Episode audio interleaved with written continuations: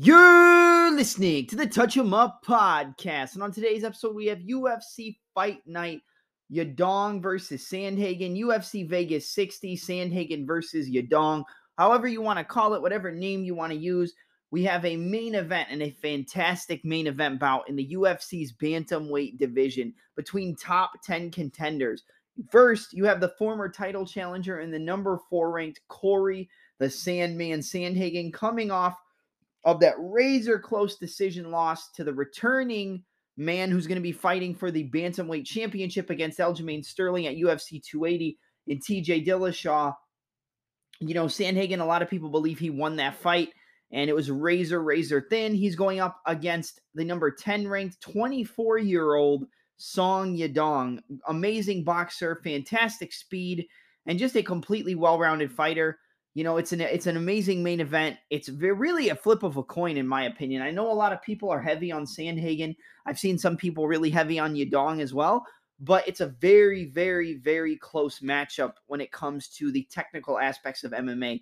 And I can't wait to get into those predictions. And then in the co-main event of the evening, you have a firefight in the UFC's middleweight division between Chidi Bang Bang Anjikawani versus Gregory Robocop Rodriguez. Without a doubt, somebody is getting finished in this fight. It's either going to be a knockout from Chidi Anjikawani or Gregory Rodriguez, or a submission from Gregory Rodriguez. But one thing is for certain, I do not expect us to see the final bell.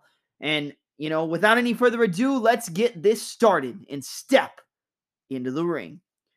All right, everybody. All right.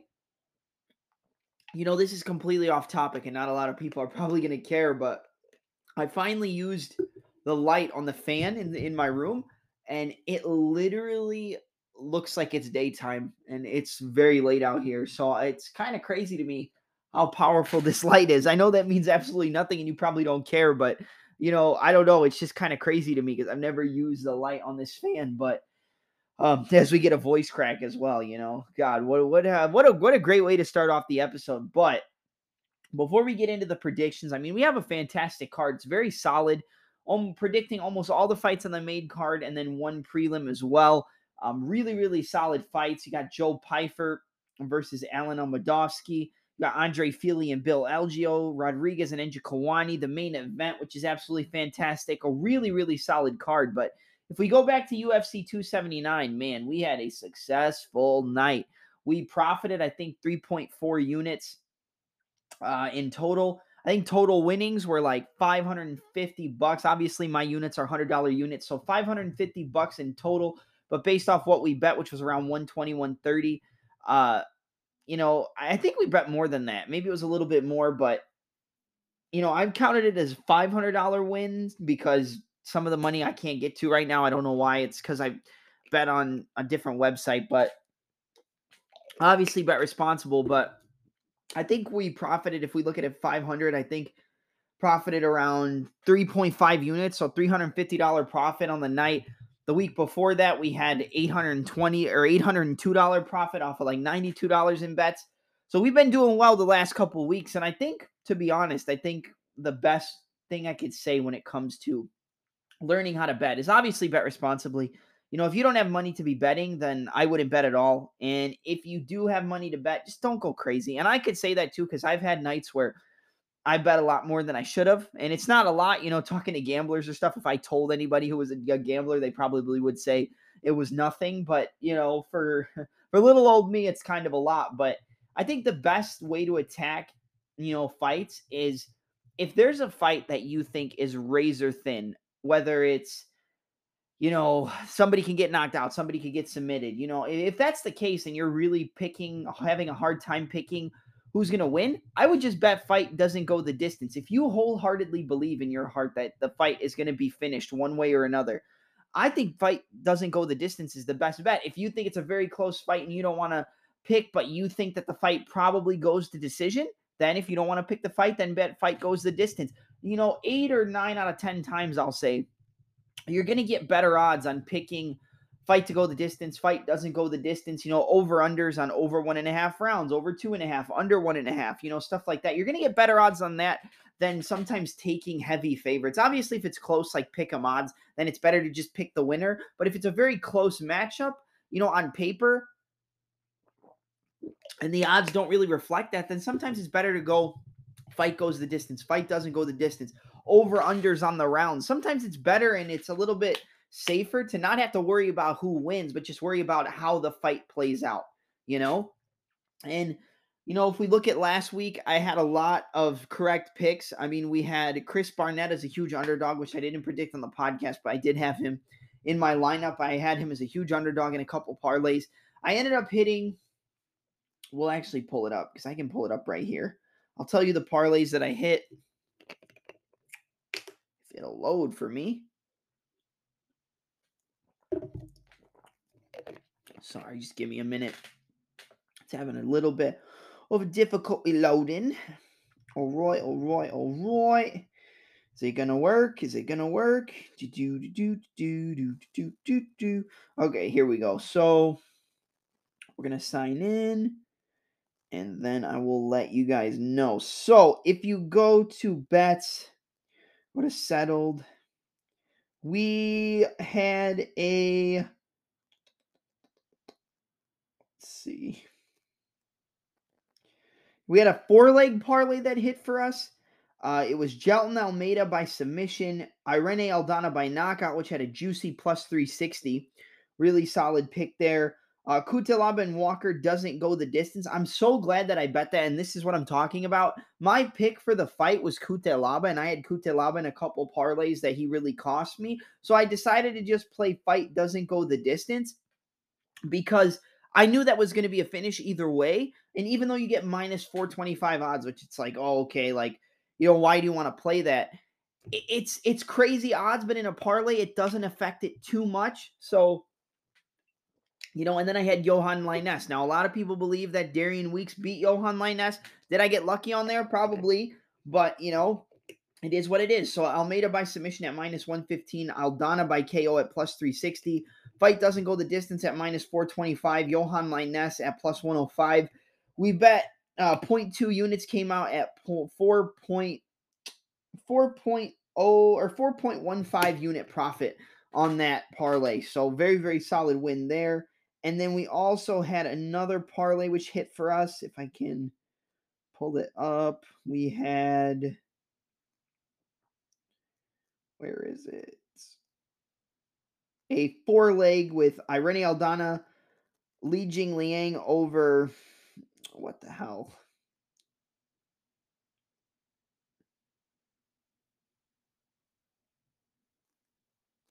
So we had a parlay that paid out $63.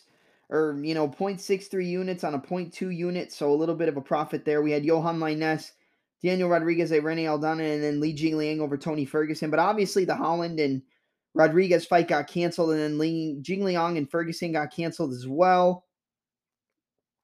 And then we had that four-legger that hit at paid out at $435. So we hit about $500 total. Another thing we had was... I have like $52 in profit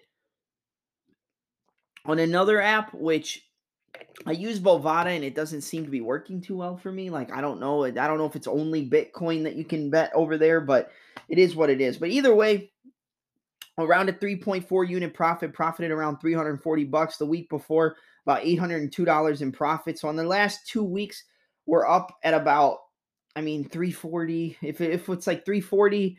And then, you know, $895. We're at about $1,200 profit in the last 2 weeks, which definitely makes up for all those weeks where we lost our asses and came really close to winning and we didn't. So I feel like I have a better outlook on how to pick these fights. And sometimes you just have to go with your gut. That is the one thing I can say. Go with your gut. If everybody's siding with a heavy favorite or an underdog and you really don't see it, go with your gut. If you're smart with this sport, if you know what you're talking about, go with your gut when you try to place your bets. Go with your gut when you try to make your decisions on who you want in your parlays, who you want to bet straight up. Always go with your gut, because I'm telling you, there are a lot of parlays where I bet. I'll tell you, the Luque-Jeff Neal fight when Jamahal Hill knocked out Thiago Santos. I had a parlay for $722 in profit, and I didn't want to add Luque to it. But I put him in there, and I said, man, I have Luque and a couple other parlays, but Jeff Neal is such a tough matchup, and I feel like people are heavily underestimating him. I almost took it out and swapped Jeff Neal. Even though my pick on the podcast was Luque, I almost swapped it out, but I said, you know what, forget it. I'll put Luque in there. You know, maybe you're just wrong. Maybe you're just overthinking it. I put Luque in, he loses. I don't win the parlay. So that's an example of if I went with my gut, I could have made another, $800 in profit.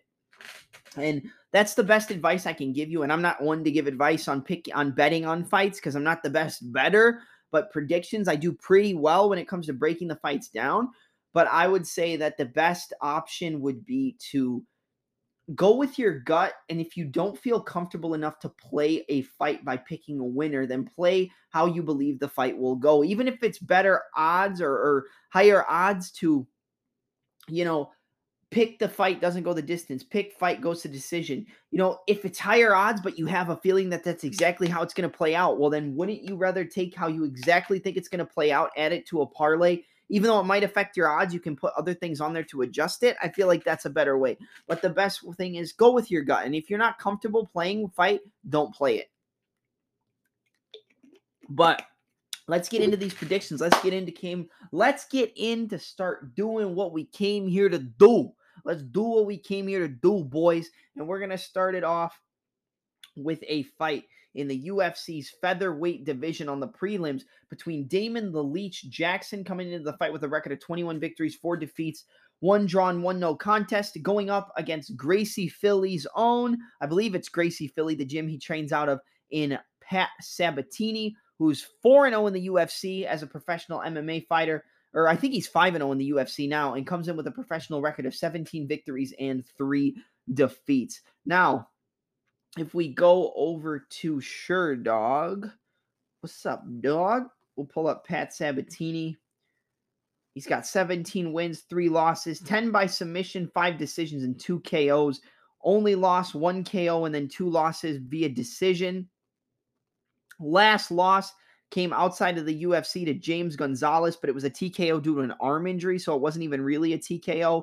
He lost a split decision to Jose Mariscal, and then he's beat guys like Damon Blackshear. I've heard a little bit about him. I think he just recently fought in the UFC and got a big win under his belt.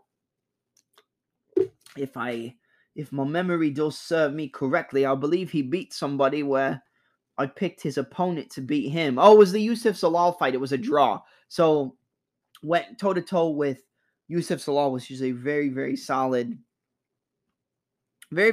performance for him to go toe-to-toe with Zalal. And then in the UFC, he is currently sitting at 4-0. I was right. Okay, I was originally right. See, go with your gut. But he's got wins over Tristan Connolly via decision, heel hook submission over Jamal Emmers, a decision over Tucker Lutz, and then recently a decision over TJ Laramie. So 4-0 in the UFC, 3 decisions and 1 submission, but has 10 submissions out of 17 victories in his career. And then you go to his opponent in Damon "The Leech" Jackson. He's coming off of that big win over a short notice replacement in Daniel Argueta. That was at UFC Fight Night 207 back in June. He won that via unanimous decision, but didn't look the best in the third round, but in the first two, he was able to take down the standout wrestler and Dan Argueta, control him on the floor, but Argueta kept pushing forward, pushing the pace, landed some good combinations on the feet. And Damon Jackson is not a very good striker. He has decent striking, but if you have a guy who's very technical and sharp on the feet, they're probably going to beat Damon Jackson when it comes to the striking game. He's more well known for his wrestling, his jiu-jitsu, his ability to control people on the floor, lock up submissions, put him in bad positions from the top, and just overall control them and, grind them out to a decision. Kind of like the rise and grind, but more of a jiu-jitsu style than a wrestling style. He's very, very solid on the floor. And he's got that arm triangle choke submission over Kamala Kirk, a unanimous decision over Charles Rosa, which looked good at the time, but if you really think about it, it's not the best one. Charles Rosa's kind of been very cold in the UFC. Got knocked out by Ilia Topuria with a crazy knockout. That left hook to the body and that right hand over the top. Boom, boom, boom, boom.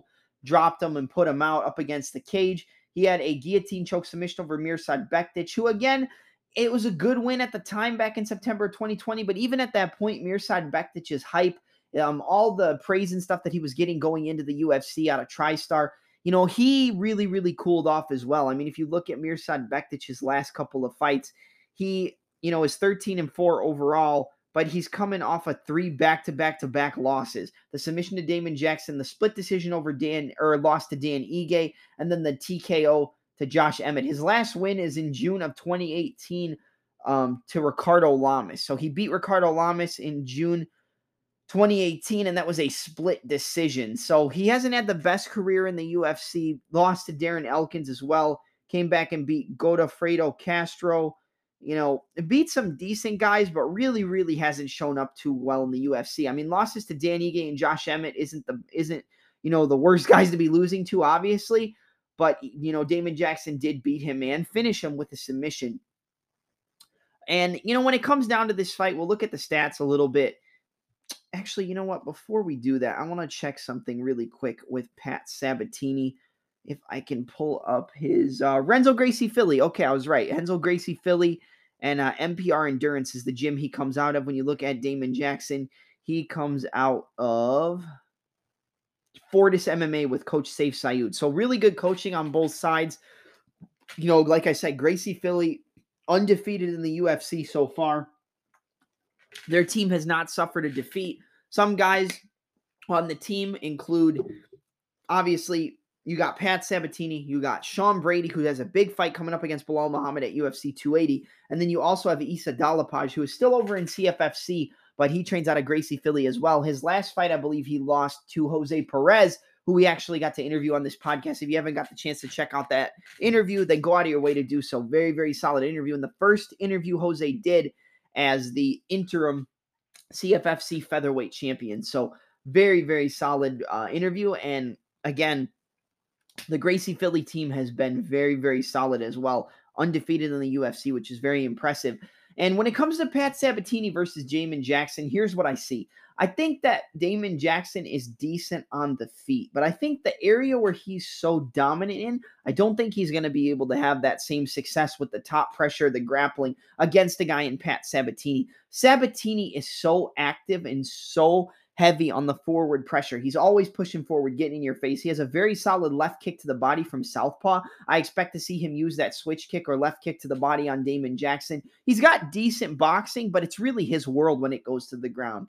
Now, do I expect Damon Jackson to give him some trouble? Do I expect there to be some crazy scrambles? Yes, I do. I think Damon Jackson will end up in the top position at a certain point. I think he will get a takedown, will end up in the top position.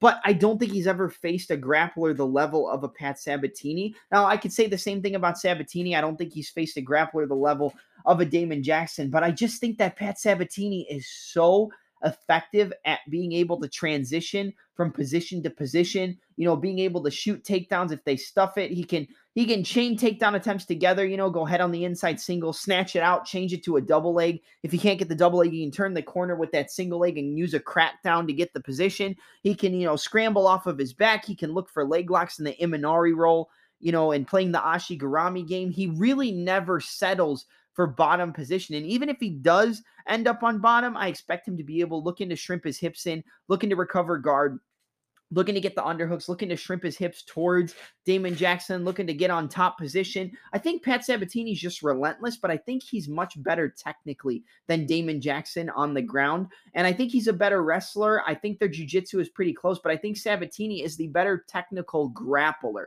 I think he's the better technical striker on the feet as well. Like I said, those body kicks, you know, the shots up top with the boxing, but I really think he's gonna dominate Damon Jackson in the grappling. I mean, we've seen Damon Jackson do that to a lot of guys, but the longer the fight goes, Damon Jackson tires out. I've never seen Pat Sabatini really succumb to the pressure. I've seen his gas tank be able to push hard with heavy grappling exchanges, constantly looking for takedowns, constantly pushing the opponent up against the cage, looking for doubles, looking for singles, looking to work to the back, looking to get those hooks in if he does end up in the top position. If he ends up on the bottom, constantly rolling for leg locks, using the Ashigarami game, looking to recover butterfly guard, looking to push off on the hips, looking to get up to his own hip to then reverse position as he sits up and turns you over onto your back. Pat Sabatini is relentless with his pressure, relentless with his top control, and is very, very smart at making those small minor adjustments adjustments when it comes to the grappling. Maybe it's just kicking your foot out. Maybe it's just breaking your base down. Maybe it's just turning his hip a little bit to the left. Maybe it's turning a little bit to the right so he can get on top position and look to, you know, ground and pound you. I think there is a possibility that Pat Sabatini does lock up a submission in that, you know, third round.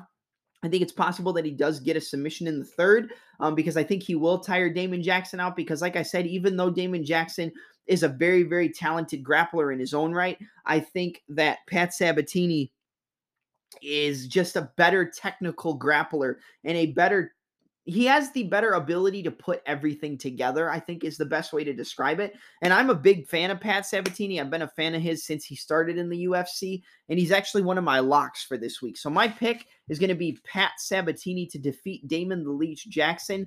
I'm going to go with a decision, but I could see a third-round submission. Like, later in the fight, I could see him locking up a submission after he's able to tire out Jackson with the constant scrambles, the constant changing of positions, the constant relentless pressure with his wrestling, with his takedowns, just pushing Jackson up against the cage, being able to reverse position if he does get taken down. I think he's really going to suck the life out of the Leech the longer the fight goes, past that 12-minute mark, you know, past that 10-minute mark to the 15-minute mark. That's really when Pat Sabatini's going to shine here. And I think he's going to outpace and outpressure Damon Jackson and really dominate him in that third round for a pretty clear-cut 29-27 unanimous decision. So my pick is Pat Sabatini to defeat Damon "The Leech" Jackson via a 29-27. I think he'll get a 10-8 in the third. 29-27 unanimous decision. Like I said, I could see a third-round submission, but I'm not confident enough to pick it because Jackson is a competent grappler, and, you know, he's not easy to get a hold of on the floor either. But I got to go with Pat Sabatini here to win via 29-27 unanimous decision. If you look at the odds for the fight, I'm going to pull them up really quick. Best fight odds. That's usually the best way to pull it up. Oops, UFC Fight Night. You're looking at a money line of -180 for Pat Sabatini as the favorite to +155 for Damon Jackson as an underdog. I think you hammer Pat Sabatini, whether it's parlays, whether it's a straight up bet. I think Pat Sabatini is one of the biggest locks on the card for this event, UFC Vegas 60. And I love Pat Sabatini. Parlay him, play him straight up. I expect Pat Sabatini to improve his UFC record to 5-0 and then improve the undefeated record of Gracie Philly out in the UFC. So give me Pat Sabatini 29-27 unanimous decision over Damon "The Leech" Jackson. And a pretty standout and impressive performance from Sabatini here is what I expect. All right, and the next fight up is going to kick off the main card in the middleweight division. You have a former Dana White Tuesday Night Contender Series contract winner making his UFC debut in body bags, Joe Pyfer, who comes into the fight with a record of 9 victories and 2 defeats, going up against Alan Amadovsky, who comes back with a record of 8 victories and 3 defeats, but his 3 losses are his only 3 fights in the UFC. And look, I'm going to keep this short and sweet. Amadovsky is kind of a brawler. He had a lot of hype coming into the UFC. They thought he was a knockout artist, had some decent striking, had power in his hands. And, you know, Dana White obviously signed him thinking that he was going to come into the UFC and really, really put on a show and, like, be this fan favorite brawler. But the thing is, you can't brawl with guys at the UFC level. They always say the UFC is the proving ground. It's the premier mixed martial arts organization in the world. That's where the best fighters go. I think that narrative has changed a little bit, but eventually all the best fighters in the world do make it over to the UFC. And Alan Amadovsky, he can't hack it. He can't hack it. He's lost his 3 fights in the UFC. You look at his record, we can pull it up really quick. Like I said, 8-3, but if you look at his UFC record, he's sitting at, let's see, he's got a submission via rear naked choke that lost to Joseph Holmes in his last fight in May of this year. He's got a knockout loss to John Phillips, who got smashed by Hamzat Chimaev. And then he's got a unanimous decision loss to Jotko. Now, he did go the decision with Jotko. That looks good for him. That was in his UFC debut, but he still lost the fight. So 0-3 in the UFC, finished by knockout, finished by submission. Look, I think he's decent, but I think that his defensive irresponsibility and the defensive flaws and his ability to kind of just brawl and keep his chin up in the air, going and doing that against a guy who has as solid fundamentals, solid enough fundamentals like a Joe Pyfer, you know, like body bags Joe Pyfer. He has great fundamentals. Even the way he threw that left hook on the Contender Series, the guy stepped in, he parries with the rear hand, boom, throws that left hook. Picture perfect techniques, lands it on the chin. His opponent, I think it was Joseph Diaz, goes out basically from that left hook, or Anthony Diaz, or whatever his name. I can't think of his name. I think it was Joseph Diaz, but lands that left hook, boom, cracks him on the chin, drops him, jumps on him with some ground and pound and puts him out. The thing is, you look at his Contender Series fight, yeah, he looked great. He got that first round KO, but there's a lot to learn from that fight. His movement, his ability to slip his head out of the way, to slip and pivot, slip and change the angle, and then to catch the opponent moving backwards. I don't think people understand how hard it is to catch an opponent with a power shot and a check hook backing straight up. He was backing up, boom, caught him stepping in with a left hook. To have power and knockout power moving backwards is a very, very difficult thing to do in professional mixed martial arts, especially at the highest level. Now, this is body bag Joe Pyfer's debut in the UFC, but you look at his overall record.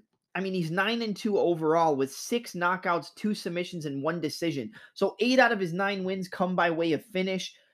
And he's only been a decision one time. He's got 1 knockout loss and 1 submission loss. So it's kind of kill or be killed when it comes to body bags Joseph Pyfer. It's he either puts you out or you put him out. But you look at his last few fights, he's got that knockout victory over Osman Diaz. So that was the guy on the Contender Series. A TKO in the second round. Boom, drops him with that check left hook. He's got a knockout victory in CFFC over Austin Trotman. That was in the second round as well. He lost the fight to Dustin Stoltz, supposed to be a TKO, but it was due to an elbow injury. Before that, he had a TKO in the second round over Chase Gamble. Before that, he lost to Yonovan Patti via submission back in November of 2019. Before that, he had a TKO over Matt Foster, a KO over Elijah Gaboli, some rear naked choke submission over Eric Roncoroni. Sorry, I can't say his name right. He had a technical submission where he choked him unconscious over Lorenzo Hunt. He's also got a unanimous decision victory over Derek Wilson. I mean, this guy is a finisher, is Joseph Pyfer. 9 wins, 8 wins coming by way of finish. I just expect him to be able to catch Amadovsky on the chin and not only hand him another loss and make him go 0-4 in the UFC, but hand him his walking papers as well. I think the technical striking of a Joseph Pyfer, his ability to move his head off the center line, to move laterally, and the power he possesses in one shot. He has true one-shot knockout power. And with a guy like Amadovsky, who loves the brawl, who sometimes stands in the pocket and kind of plays the whose balls are bigger and swings with his chin up in the air, just throws the punches kind of out wild, brawling, looping shots, overhands, hooks, uppercuts, but he keeps his chin on the center line. You know, keeping your head on the center line and your chin up in the air against body bags is going to put you in a body bag. And that's kind of what I expect. You know, I expect another vicious knockout in the first round from Joseph Pyfer. I know that Amadovsky was very highly regarded before he got into the UFC. But like I said, his lack of defensive responsibility, I think Amadovsky's going to get hit with a straight right. Pyfer's going to land that left hook behind it, and he's going to knock him out cold. I think he doesn't even have to follow up. I think he catches him coming in when Amadovsky tries to brawl. Right hand, left hook, drops him, and knocks him out. So my pick is going to be Joseph Pyfer, or body bags Joe Pyfer, to defeat Alan Amadovsky via first-round knockout victory. Right hand, left hook behind it as Amadovsky tries to close the distance and get off on his brawling style of combinations. Now, Joe Pyfer is heavy. He's a heavy favorite when it comes to the money line. I mean, he's minus 460, minus 500 in some places, a 5-1 favorite. Look, I know that's a big ask, but if you want to bet Pyfer, throw him in a parlay. I think Pyfer's a very, very solid parlay piece, even at those big odds. I like Pyfer. I like Sabatini in a parlay. I think Pyfer by finish is a good line. I don't know what the odds are for Pyfer to win via, Pyfer to win via KO. We'll actually look that up because I can probably pull it up. UFC odds on DraftKings. They should be up already. Let's see. Go to UFC. Let's see.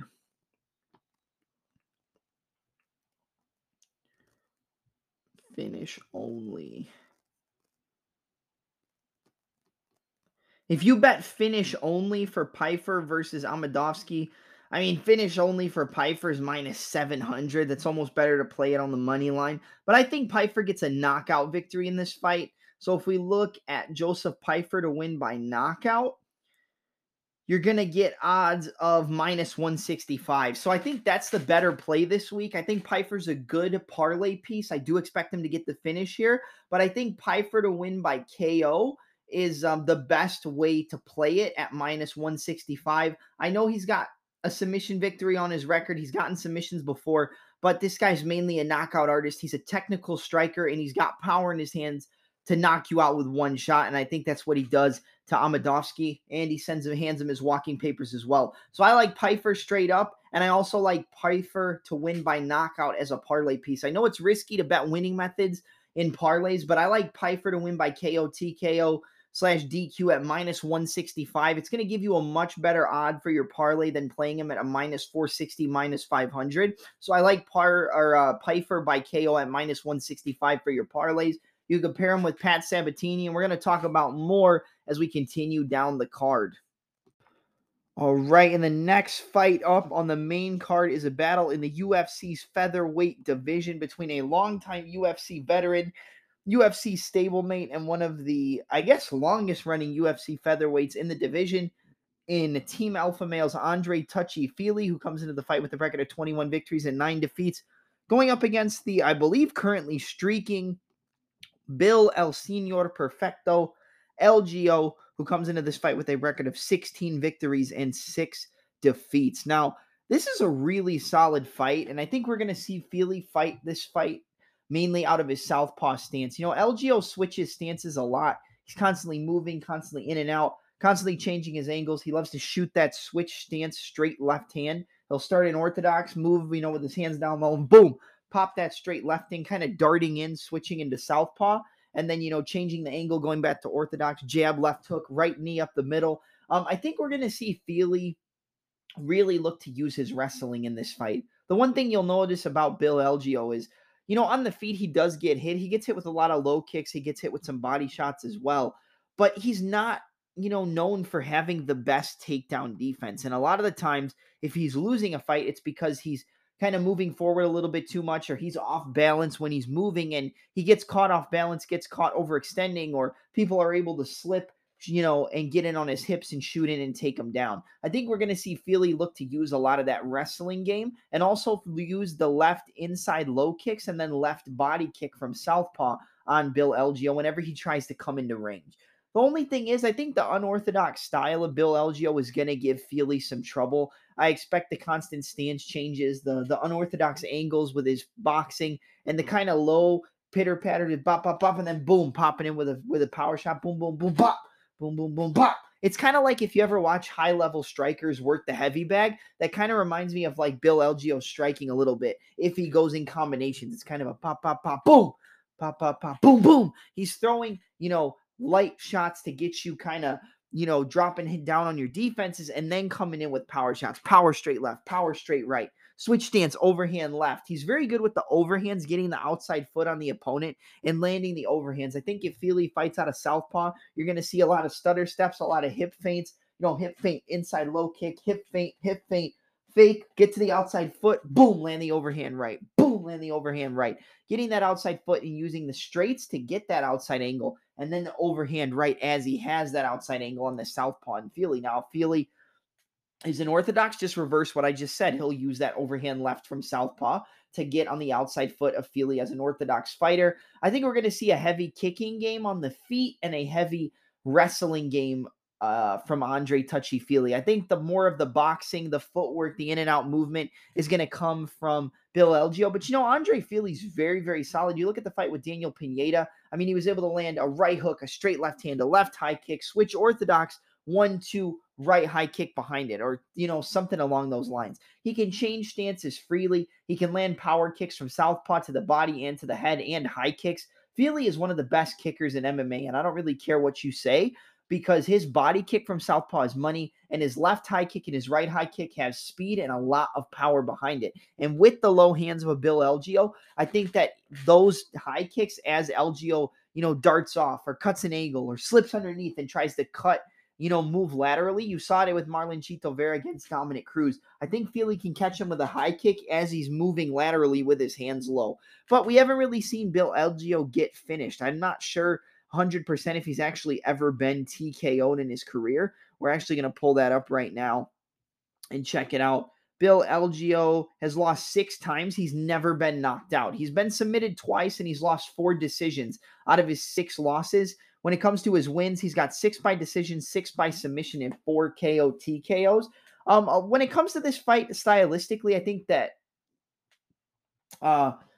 Andre Touchy Feely's best weapons in this fight are his kicking game. As Algeo moves laterally, you saw him get chopped with low kicks a lot against Joe Anderson Brito. And then when he got those low kicks chopped against him, he was able to kind of slow Algeo down, and then was able to work with the hands. I think we're going to see Feely start low, use those inside and outside low kicks, use that left southpaw kick to the body, and then eventually try to use those boxing combinations, or he's going to fake the kick, feint the punch, and then use the punch to close the distance and get in on the hips of Algeo. The path of least resistance for an Andre Touchy-Feely in this fight is going to be to use his grappling, use his wrestling, take Bill Algeo down. He doesn't have the best takedown defense, like we said already. If you look at his grappling statistics, he's only got a 54% takedown defense, while Andre Touchy-Feely has a 50% takedown accuracy. So basically, for every 2 takedowns that Andre Touchy-Feely shoots, he's going to get one of them. And I think that Bill Algeo's takedown defense has gotten better the longer he's fought in the UFC. You saw him showcase good takedown defense the longer the fight went against Joe Anderson Brito. And I think in that third round, it's going to be harder for Andre Feely to get those takedowns. But I think if he can establish the wrestling dominance early in the first round and then use those kicks when he's at kicking range from the southpaw stance, chop those low kicks, I think he can do well here. I think he could probably get a decision. I don't necessarily expect any finishes from either of these guys, but I could honestly see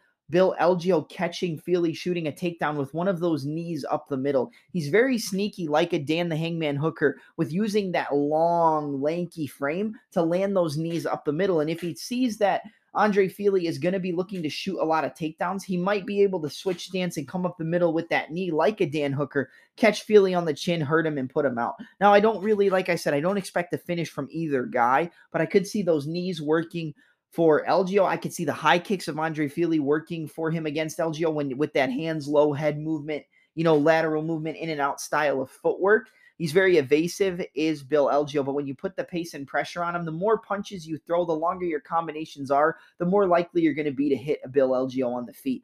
But really, when it comes down to it, I think that the awkwardness of Algeo timed with his ability to land those straight punches and then land those knees up the middle on the takedown attempts, I think that he's going to be able to not pick apart, but I think he's going to be able to kind of pot shot Andre Feely, and the volume of Bill Algeo over that 15 minutes is going to really, really rack it up on the judges' scorecards. And I think the awkward style of Bill Algeo is going to make it harder for Feely to land his combinations. Now, Feely switches stances a lot. He can land power kicks from both stances, good combinations, switch stance mid-combo. He's very, very well-rounded. But coming off that knockout loss to Joe Anderson Brito, where Bill Algeo did defeat Joe Anderson Brito via decision, and it was a pretty clear-cut decision as well. I know, anybody can get caught, but going off of, matching opponents, you look at Algeo, his last loss came to Ricardo Lamas via decision, and then he lost a decision to Ricardo Lamas, but he actually was able to catch Lamas up the middle with a knee,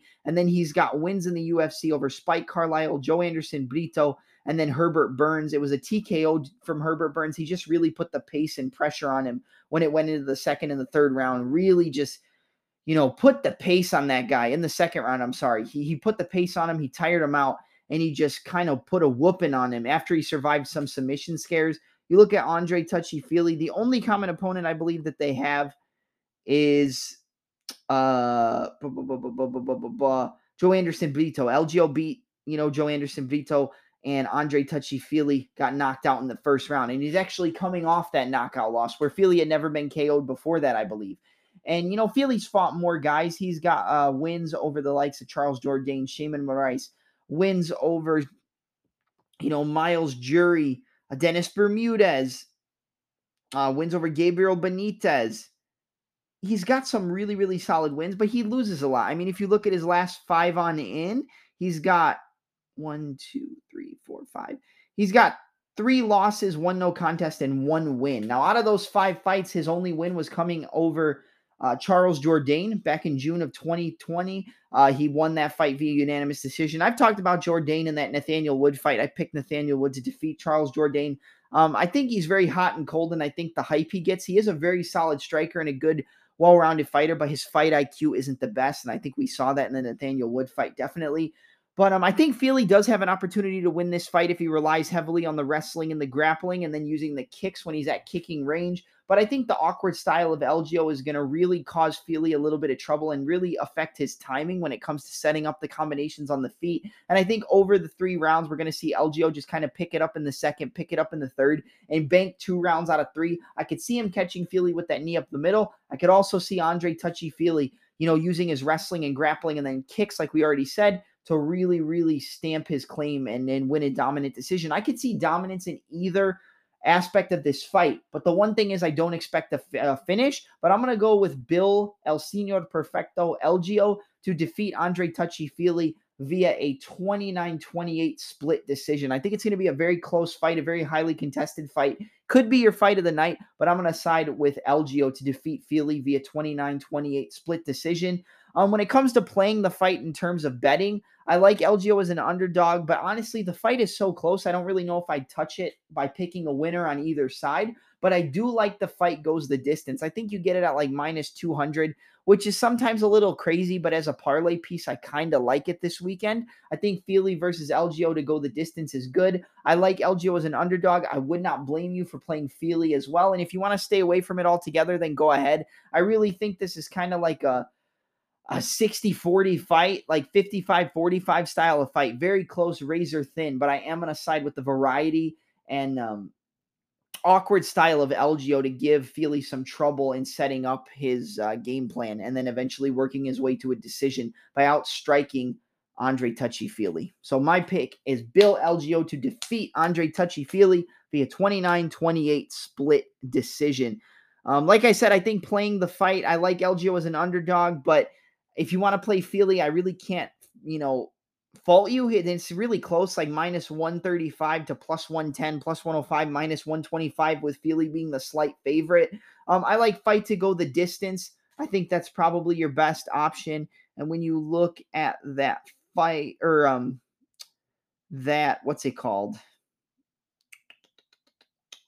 when you look at the, let's see. You can play so many different things on like DraftKings and stuff. Double chance, nah. Fight lines. Let's see. Where is Algeo and Feely? Feely -135 on DraftKings to a +100 for Bill Algeo. And you look at fight props. That's probably what we want, right? Fight to go the distance is -200. So like it's not crazy, crazy heavy. But as a parlay piece, I kind of like it. I think that's the best way to play it. And I like Algeo as the slight underdog, but it's such a close fight that I could see Feely winning it as well. But, you know, based off the fact he's coming off a knockout, I got to side with Algeo in the variety of a Bill Algeo. Fighter to win by split or majority decision is actually at +400. I kind of like that. I think it's going to be a close fight, and I could see a split decision. And I actually call the 29-28 split decision for Bill Algeo to win. So if you want to play it at the +400, I think that's the most lucrative betting option for this fight. And it's probably going to be most likely because I do think it's going to be close. I don't think it'll be dominant in any one aspect from either guy. So I actually like the fight to be won by split or majority decision at +400. That's a very, very solid line for Feely and Algeo. All right, and now we move to the co-main event of the evening in the UFC's middleweight division between Chidi Bang Bang Anjikawani, who comes into this fight with a record of 22 victories and 7 defeats, going up against Gregory Robocop Rodriguez, who comes back with a record of 12 victories and 4 defeats. Honestly, this is going to be a firefight. I expect these guys to go to war. I wouldn't expect it to get out of the first round.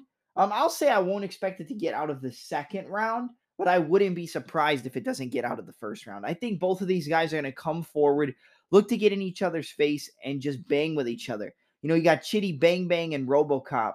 I mean, two great nicknames. I think Gregory Rodriguez is a guy who a lot of people call him like the, I've heard the cyborg version of Barack Obama. And honestly, bro, that's so funny. Because if you look at him and you put, like, if you put black hair or a fade on Gregory Rodriguez, this man would literally be Barack Obama. Like, that's just freaking hilarious. When I actually looked at it, I was like, oh my God, he's the cyborg juiced up version of Barack Obama. And Chidi Anjikawani, you know, he hasn't been in the UFC for too long.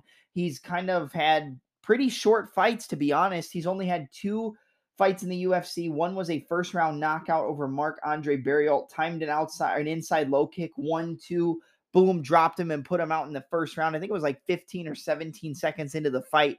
And then he had a fight against Dusko Todorovic, and he actually knocked him out with an elbow off the break from inside the clinch in the second round, I believe. I can actually check that out. We'll go look at the records real quick and pull it up. You've got Chidi Anjikawani at 22-7 with 14 knockouts, 1 submission, and 7 decisions. And then with his losses, 3 by KO, 3 by submission, and 1 by decision. So out of his 7 losses, he has been finished 6 times, 3 submissions and 3 knockouts. But he's got a first-round elbow knockout like that one I just talked about over Dusko Todorovic with that elbow off the break from inside the clinch. And then he had that first-round knockout with an overhand right against Marc-Andre Berreault at 16 seconds of the first round. He had a third-round TKO victory over Mario Felipe de Sousa coming off of the Dana White Tuesday Night Contender Series. Prior to that, he had a TKO victory at LFA 91 over Christian Torres. Christian Torres in the second round. He lost a decision to Rafael Carvalho at Bellator 224. He got submitted by John Salter at Bellator 210. He won a decision over Hisaki Kato at Bellator 189. He lost to the former Bellator middleweight champion and Andrei Korishkov via first-round TKO, elbows and punches. I believe it was probably ground-and-pound TKO. Decision over Melvin Gillard. TKO win over Andre Fialho, which is very impressive. A decision victory over Ricky Rainey. A split decision victory over Max Griffin. A decision victory over Gilbert Smith at RFA 22, former Tough alumni, multiple-time Tough alumni. And those are kind of some of his good wins. So his best win, I would say, in his entire career would probably have to be the win over Andre Fialho. And then after that, it would probably have to be the victory over Max Griffin. But he's kind of coming into his own, you know, 2 back-to-back wins in the UFC. 3 if you're counting the Dana White Tuesday Night Contender Series, all coming by way of TKO. And then prior to that, I don't believe he was ever in the UFC, but his brother Anthony Anjikawani was in the UFC, you know, back in the day. One of the veterans of the sport, Anthony Anjikawani. But Chidi Anjikawani is a very technical striker. That overhand right and that straight down the middle from the orthodox stance is very, very solid. There's not a lot of wind-up. The way he caught Marc-Andre Berreault with that right hand was beautiful. It was picture-perfect technique. It was textbook. And we saw in the fight against Dusko Todorovic that, yeah, he might get taken down, but he's very good at getting back up to his feet, scrambling. His scrambling ability is very good. And it's harder and harder to take Anjikawani down the longer the fight goes. It seems like once you get maybe one takedown on him, he's able to defend the takedowns a little bit better, almost like he downloads the way that you shoot your takedowns, and it makes it harder and harder for you to take him down the longer the fight goes. And I think that he's very good at stopping takedowns. He's good at striking off the break. And against the guy in RoboCop, who has absolutely fantastic striking and a lot of power. Like I said, both these guys are very, very solid and have a ton of power. You look at Gregory Rodriguez, you look at his last few fights. He's 12-4 overall as a professional mixed martial artist. He's got 2 losses coming by way of KO and 2 by decision, and then 7 wins by KO, 3 by submission, and 2 by decision, kind of all around the board, but most of his wins come by way of KO. He's got that knockout victory over Julian Marquez.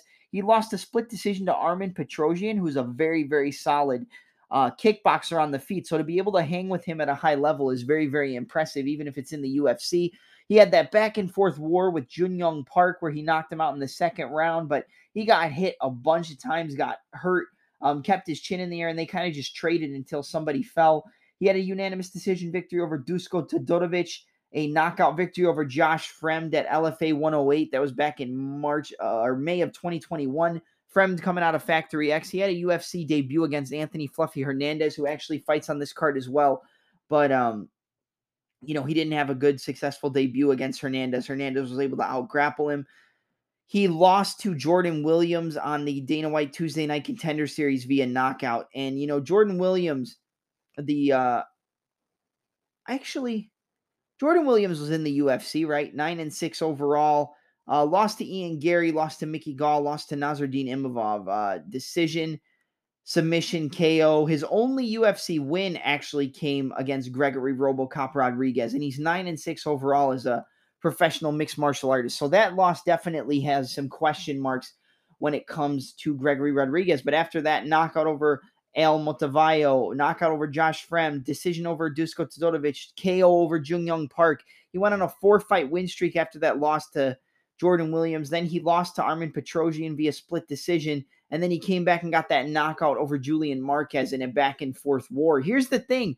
You know, I guess the Marquez fight wasn't really a war, but they traded. Gregory Rodriguez likes to stand in the pocket and trade with you. He keeps his chin high up in the air. His technical striking is very solid, though. Very good rear uppercut left hook. Good 1-2 down the middle. Good jab right hand left hook. Good jab to an uppercut. Right hand uppercut. You know, right hand fade back to the rear side, land an uppercut up the middle. He's very, very solid and technical with his striking. He uses good lateral movement. Very good at slipping his head off the center line while cutting the angle to the lead side. You know, slip and pivot.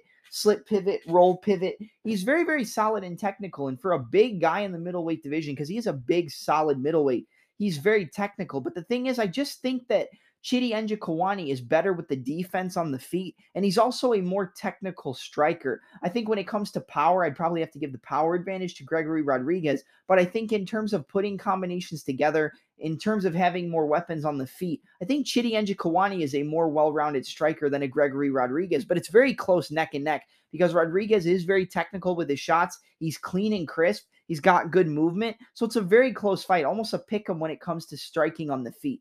The biggest advantage here is going to be the grappling and jiu-jitsu of a Gregory Rodriguez. I believe he is a Brazilian jiu-jitsu black belt, but the way he was able to take the back of Julian Marquez, I mean, basically hopped on his back from standing and then was able to lock up a body triangle. And he's a big dude, and I mean, he flew into that body triangle and was able to flow very, very well. And, you know, for such a big guy, and we've seen some issues with the grappling against Dusko Todorovic for Chidi Anjikawani, he was able to get taken down. He did get controlled up against the cage, but he showed good scrambling ability, good ability to use the wizard, good ability to get up to a hip and work his way off the fence, ability to stop the takedown, stop the submissions. But Rodriguez is a lot bigger than Dusko Todorovic, and I feel like if Chidi gives up his back to Gregory Rodriguez, he probably will get submitted or grounded and pounded. And I think that the best weapon or best path to victory for Rodriguez is going to be wrestling, using his jiu-jitsu and looking to set up the submissions. But on the feet, it's pretty close for both guys, but I would give the slight technical advantage to Chidi Anjikawani. I give the slight power advantage to Rodriguez. I give a heavy advantage to Rodriguez in terms of his wrestling and jiu-jitsu. So the more well-rounded fighter in the fight is going to be Robocop, Gregory Rodriguez. But if we look at some of the stats for this fight, you've got both men coming in at 6'3", a 5-inch reach advantage for Chidi Anjikawani. I think that reach advantage is going to play a big factor here. I think it's going to be harder for Rodriguez to close the distance. I think we'll see body kicks, the long jabs, the 1-2s from Chidi, jab, overhand right, feint the jab, overhand right, jab to the body, overhands. I think we're going to see a lot of trying to expose the fact that when Rodriguez gets into you know, his flow, he keeps his head on the center line, his chin up in the air, and just throws those power shots. Now, he has a lot of power, and his punches are crisp and clean, but he keeps his chin up in the air a little bit too much for my liking against a guy who can put you out with elbows, punches, knees, high kicks, like a Chidi Anjikawani. They don't call him Chidi Bang Bang for no reason. And I feel like the straight technical punches and the overhands of Chidi Anjikawani are going to be there against Rodriguez. And Rodriguez has been knocked out before. You know, we saw 2 of his 4 losses come by way of KO. And you look at the reach advantage, you know, a 5-inch reach advantage. You look at the grappling, that's where Gregory Rodriguez is going to have a big advantage. He averages 2.4 takedowns per 15-minute fight with a 53% takedown accuracy. He's defended all the takedowns against him. Anjikawani has a 76% takedown defense rate. So, yes, he does get taken down, but he has decent defense, and it is, you know, possible for him to stuff your takedowns and work his way back up to the feet like we saw in the Dusko Todorovic fight. Rodriguez obviously has a decision victory over Todorovic, while Anjikawani has that knockout with that elbow off the break from the clinch. So Njikawani's win is a little bit more impressive, but they both hold wins over Dusko Todorovic. But I expect Rodriguez to look to grapple in this fight. I think the longer he stays on the feet, it is possible he catches Anjikawani with a big power shot and puts him out. He does have good straight punches, good right uppercut, good left hook, really, really solid right uppercut, actually. That's probably one of his best shots. But I think the longer he stays on the feet with Chidi, the easier or the more danger he's going to be in to get caught by that overhand right, to get set up with the guy who has a 5-inch reach advantage behind the jab, behind the 1-2, the 1-2, the left hook into the overhand right, the left hook into the right hand. I think the longer that RoboCop stays on the feet, the more danger he's in. And I think the path of least resistance for Gregory Rodriguez is going to be to take Chidi Anjikawani down, look to take his back, lock up the body triangle, and look for a submission. And I think we're going to see Rodriguez look to grapple. But I also think that even though that's the way that he should fight, Rodriguez doesn't mind getting into a brawl. And I think that's where he makes his mistake here. I think with his chin up in the air, you saw him get caught by Jungyoung Park, almost finished multiple times in that fight. He doesn't mind getting into a brawl, even though he is technical. Sometimes his fight IQ isn't the best, and he can sit there with his chin up in the air and get caught. You do that against Chidi Bang Bang, and you're going to get bang banged, and you're going to get knocked out. And that's what I think happens here. I think Rodriguez should use his grappling, but I think he gets into one too many exchanges with Anjikawani on the feet, gets caught in that first round with his chin up in the air, gets caught with that overhand right, and gets finished. So my pick is going to be Chidi Bang Bang Anjikawani to defeat Gregory RoboCop Rodriguez via first-round TKO. Now, when you look at the money line bets for this fight, it's a pretty close neck-and-neck fight when it comes to money line betting. Chidi Anjikawani is a -125, some places -120, to a +105, +100, +105 underdog for Rodriguez. So a very slight favorite for Chidi Anjikawani. I actually don't really like this fight overall in terms of parlay pieces, because I think if Rodriguez uses the grappling, it's going to be dominant. If they stay on the feet, it's going to be close. But I think that Chidi's technical ability will give him the ability to finish Rodriguez on the feet. So it's a very close fight, and one that I'm not really too confident betting on either way. Even though I have Anjikawani, I think it's very hard to bet this fight. I think the best weapon for this fight in terms of a parlay, or the best selection, would be to bet fight doesn't go the distance, but you're going to get a pretty hefty price tag there. I mean, you look at the odds for fight to go the distance on Rodriguez and Anjikawani. Let's see. It is fight to go the distance is +180. Not to go the distance is -250. So fight doesn't go the distance is probably your best bet in terms of a betting, like a surefire pick would be -250. Fight to end in the first 60 seconds of round one is +1,000. That'd be crazy, wouldn't it? A first minute finish. What would be the win fight to end in the first round? Is it possible to look that up? Round props. Let's see. Chidi Anjikawani in round one is +350. Gregory Rodriguez in round one is +330. Chidi Anjikawani in round two is +650. Rodriguez in round two, +600. Fight to end in the first round gets you +175 on DraftKings. I think that's a decent play. It could happen, but I could see it in the second round as well, and that's at +300. I honestly think your best bet in terms of overall picking is the fight doesn't go the distance at -250, but only play that in a parlay, because betting that straight up is kind of a waste of time. If you're going to make a straight up bet, I would say bet Chidi Anjikawani to win by knockout, and you'll get it at +200. +200 odds for Anjikawani to win by KO, and just Chidi to win by KO or just to win overall is -125. So I think the best bet for value would be Chidi Anjikawani Straight up on the money line or Chidi Anjikawani by KO. Money line's -125. Knockout or TKO is +200. And I think your best bet for a parlay piece would probably be fight doesn't go the distance. And that is going to be sitting at a -250. So it's a hefty price tag, but for a parlay, I like fight doesn't go the distance, or I like Chidi Anjikawani on the straight up money line bet. But my pick is Chidi Bang Bang Anjikawani to defeat Gregory Robocop Rodriguez, catching him with an overhand right in the first round via first round TKO. All right, and now we get to the main event of the evening in the UFC's bantamweight division. It's one of the best fights you can make at 135 pounds. It's a very interesting matchup, and I'm honestly kind of surprised that Corey Sandhagen took the fight. But it's a battle between the number 4 ranked bantamweight, former bantamweight title challenger in Corey the Sandman Sandhagen, going up against the number 10 ranked 24-year-old, powerhouse, I guess you could call him. Powerhouse, amazing speed, amazing boxing in Song Yadong. So Song Yadong versus Corey Sandhagen in a 5-rounder for the UFC Vegas 60 main event. And honestly, man, I know that everybody's going to be riding Corey Sandhagen this week. I understand.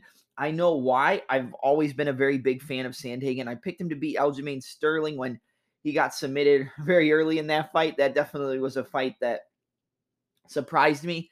I wasn't too happy about that one, but I've been really high on Sandhagen. I knew he was going to give Piotr Yan a tough fight.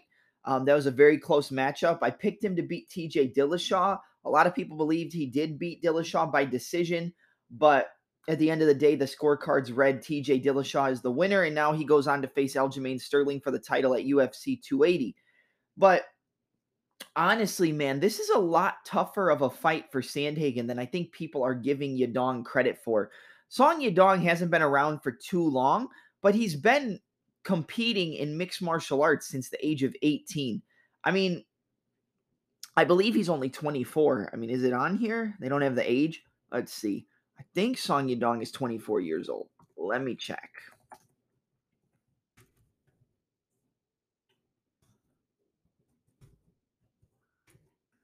Yeah, 24 years old, born December of 97.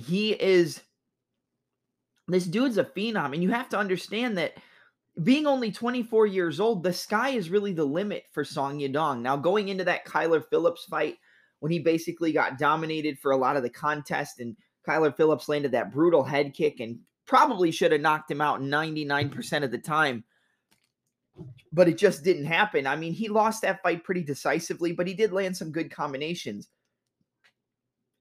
Then he goes in against Magic Marlon Moraes. I believe after the Kyler Phillips fight, he fought Julio Arce, landed that right high kick to the straight right hand behind it, and then knocked him out, put him out, and then he goes up against Magic Marlon Moraes and puts him on ice. Now, I was very, very heavy on Song Yadong the week of that fight with Marlon Moraes. I had seen the decline in Marlon Moraes following that Rob Font fight, or going into that Rob Font fight. I believe I had picked him to win maybe once or twice after that, and he just, didn't get the job done. But I had seen him fading. Apparently, he's going off to the PFL, and we do, work with the PFL on the pre-fight and post-fight press conferences. So, I'm not surprised that he's going over there. You have a lot of guys from the UFC going over there, actually. Marlon Moraes, Thiago Santos, and Shane Burgos all going over to PFL. It looks like Marlon Moraes is going to be competing at the 145-pound division, but that's besides the point. Let's get back to what we came here to talk about. When it comes to this fight, look, I thought Song Yadong was going to buzzsaw Marlon Moraes, and that's basically what he did. Once that speed and power in his hands was able to come through, I mean, he landed that overhand right, left hook, rear uppercut, and put Marlon Moraes out cold. But before that, he slipped the jab, came over the top, and landed an overhand right. The thing about Song Yadong is he is very fast and has a lot of power. But I really think the speed and power is what's going to give Sandhagen a lot of issue in this fight. And like I said, a lot more issue than people are going into this fight giving Song Yadong credit for. I know how high-level Corey Sandhagen is. I know about his footwork, his movement, his evasiveness, his stance-switch combinations, his lethal flying knees. Like, I know about all that, and I know he's very, very solid. He's a great fighter, but I think Song Yadong is a very difficult matchup for him.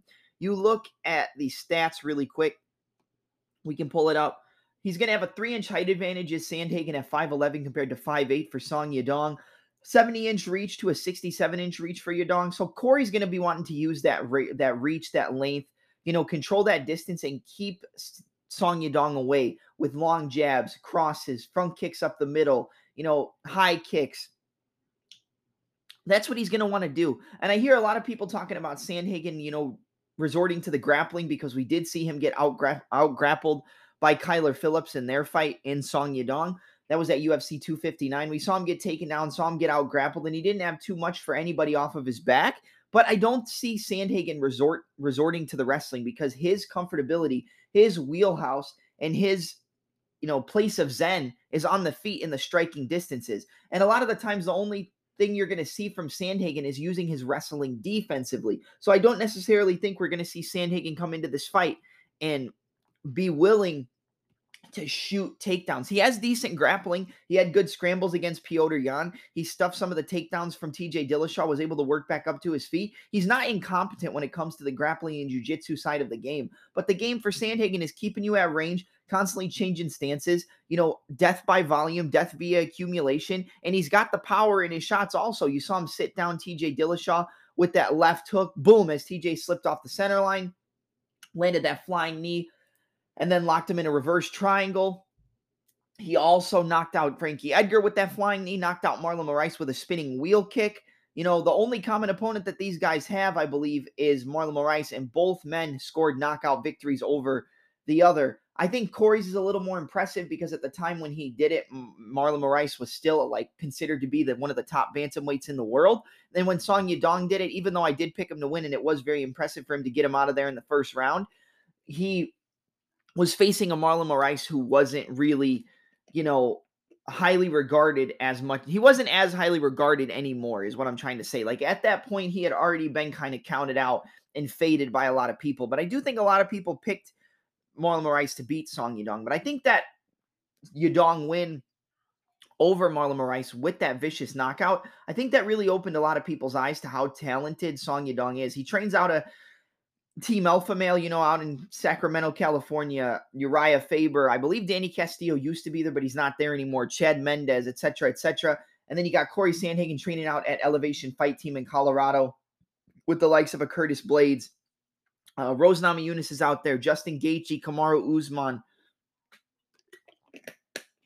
And honestly, I think this fight is basically a coin flip. And I understand people are going to say, Corey is so much better, you know, defensively. He's so much better with his evasive footwork. He's going to be cutting so many angles that Yadong's not going to be able to line up his crisp boxing and his kicking game.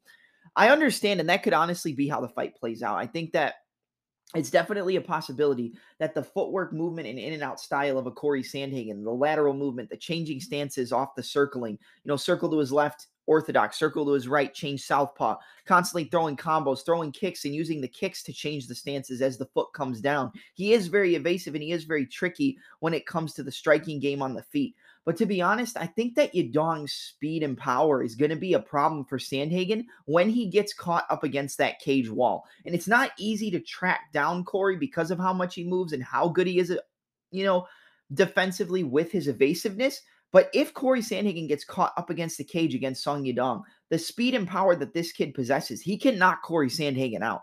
I mean, we saw him get dropped by Piotr Yan, who obviously, in my opinion, is one of the best bantamweights in the world. I still think he's the best bantamweight in the world, but right now, Eljamain Sterling stakes that claim because he has the gold. But, you know, he did get caught at certain points, you know, trapped against the fence, kind of circling. You know, as he was doing all that movement, Piotr Yan was kind of waiting and waiting and waiting until he found his opening to land those combinations, whether it was kicks, whether it was the boxing. The uppercuts worked very well for Piotr Yan against Corey Sandhagen. He actually landed like a rainbow-style uppercut as Sandhagen was circling against the fence.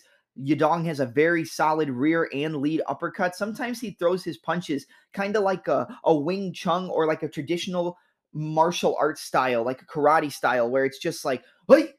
Not like that, but you know what I'm trying to say? Like, he's kind of just like, hey, He's throwing it out extremely fast, but it's coming at an awkward angle is what I'm trying to explain. When he throws those punches from an awkward angle, it's harder for the opponent to see. And when Sandhagen has his hands down and is moving laterally up, against the fence or close in proximity to the fence, that's when Yadong can let those power bombs go. That's when he can let those hands go. That's when he can let those boxing combinations fly. And Yadong and Piotr Yan are kind of similar in the way that they approach the game. I would say that Piotr Yan moves a little bit more. He changes his stances a little bit more. But they're both very clean with their hands. They both have very solid uppercuts, good shots. They kind of wait and download the data. And that's what I think is going to cause Sandhagen a little bit of trouble. It might not right out the gate. I mean, I don't expect Yadong to win the first round. But I think that with Sandhagen's lateral movement and the fact that he does get caught a lot, I think we see how many punches he evades and moves away from, or evades and moves away from. I'm just talking too fast today. We see how many punches he evades and moves away from, and we kind of let that stop you from the fact that although he is very good defensively and things like that, with that hands low style, he does get caught. And a lot of the times it's with that second, third, fourth shot. It's not the first one. You might be able to slip the first shot. It's the second, the third, the fourth that eventually catches you off guard. And Sandhagen does that as well. He might not catch you with the first shot, but it might be double jab, right hand, switch southpaw, right hook, straight left, left hook, switch back to orthodox, right hand, double jab, right body kick, switch southpaw, left body kick, right hook, left body kick, switch back orthodox. Like, he's constantly changing his angles. He'll step in southpaw, throw out that rear hand just to dart into the opposite stance and get the outside angle if you're in a southpaw stance to then land that right hand left hook with that outside foot. He's very, very tricky with the way that he sets up his combinations, and it could be a factor of Yadong downloading so much data that it's kind of paralysis by analysis, and he just gets picked apart for the longer the fight goes. But Yadong's got power. Yadong's got speed. Corey likes to throw a lot of fancy techniques, and if he throws that flying knee and it's telegraphed against Song Yadong, I could see Yadong catching Corey Sandhagen with an overhand right or a left hook off the, as he's in the middle of the air, just like Tyson Nam did to O'Day Osborne. As you go up for that flying knee, boom, overhand right. I could see a similar situation here with Yadong catching Corey Sandhagen, jumping in with that flying knee with that overhand right. But I honestly think that Corey is going to get trapped up against the cage circling. And as he's moving laterally, Yadong's going to cut him off up against the cage and start to unload those boxing combos. He's very quick. He's very crisp as well. A lot of the times people will sacrifice technique for speed. With Song Yadong, his speed is, elevates the technique that he throws. His technique is always sharp, but he's probably the fastest 135er in the division. And I 100% believe that. I think Yadong has the fastest hands in this division alongside Piotr Yan. 100% I believe that. And I think that the speed and power with the hands-low style of Sandhagen is going to cause Sandhagen a lot of trouble. He's going to get caught up against the cage. He's going to get caught with some shots. I could see Yadong knocking him out, but I think Corey's very durable. But it would not surprise me if Yadong put him out. If Yadong knocked out Corey Sandhagen as he was moving against the cage and he hit him with a brutal combination with that overhand right, left hook, right uppercut, left hook, overhand right, I could see him knocking out Corey Sandhagen. It wouldn't surprise me one bit. I could see Corey also finishing off Song Yadong, just working the volume, kind of overwhelming him, working the body with those body kicks, switching stances, double shot with the rear hand from southpaw, double cross, switch to orthodox right body kick like he did against Magic Marlon Moraes. I could see him using that stuff, chopping the body, chopping the legs, and just overwhelming him in the fourth round or fifth round and getting a TKO. I think Corey can also put him out with some of his shots. He's got good spinning wheel kicks. He's got good flying knees. It's possible that either of these men can knock each other out. But I think that Song Yadong is durable enough to take the shots of Corey Sandhagen. I think Corey Sandhagen is probably the more likely person to get dropped in this fight. If somebody does get dropped, I would actually think that Yadong's boxing, his power, and his speed would be the thing that caught Corey off guard and left him open for a shot and got dropped. But I think Corey's good enough to survive. I don't think he's easily taken out either. I mean, obviously, you look at his record. He's only getting finished by submission, never been TKO'd in his entire career. And the only person to finish him off, I believe, is Eljamain Sterling. But going off of this fight and like the actual prediction, I mean, let's look at a little bit more of the stats before I give you my final thoughts on the fight.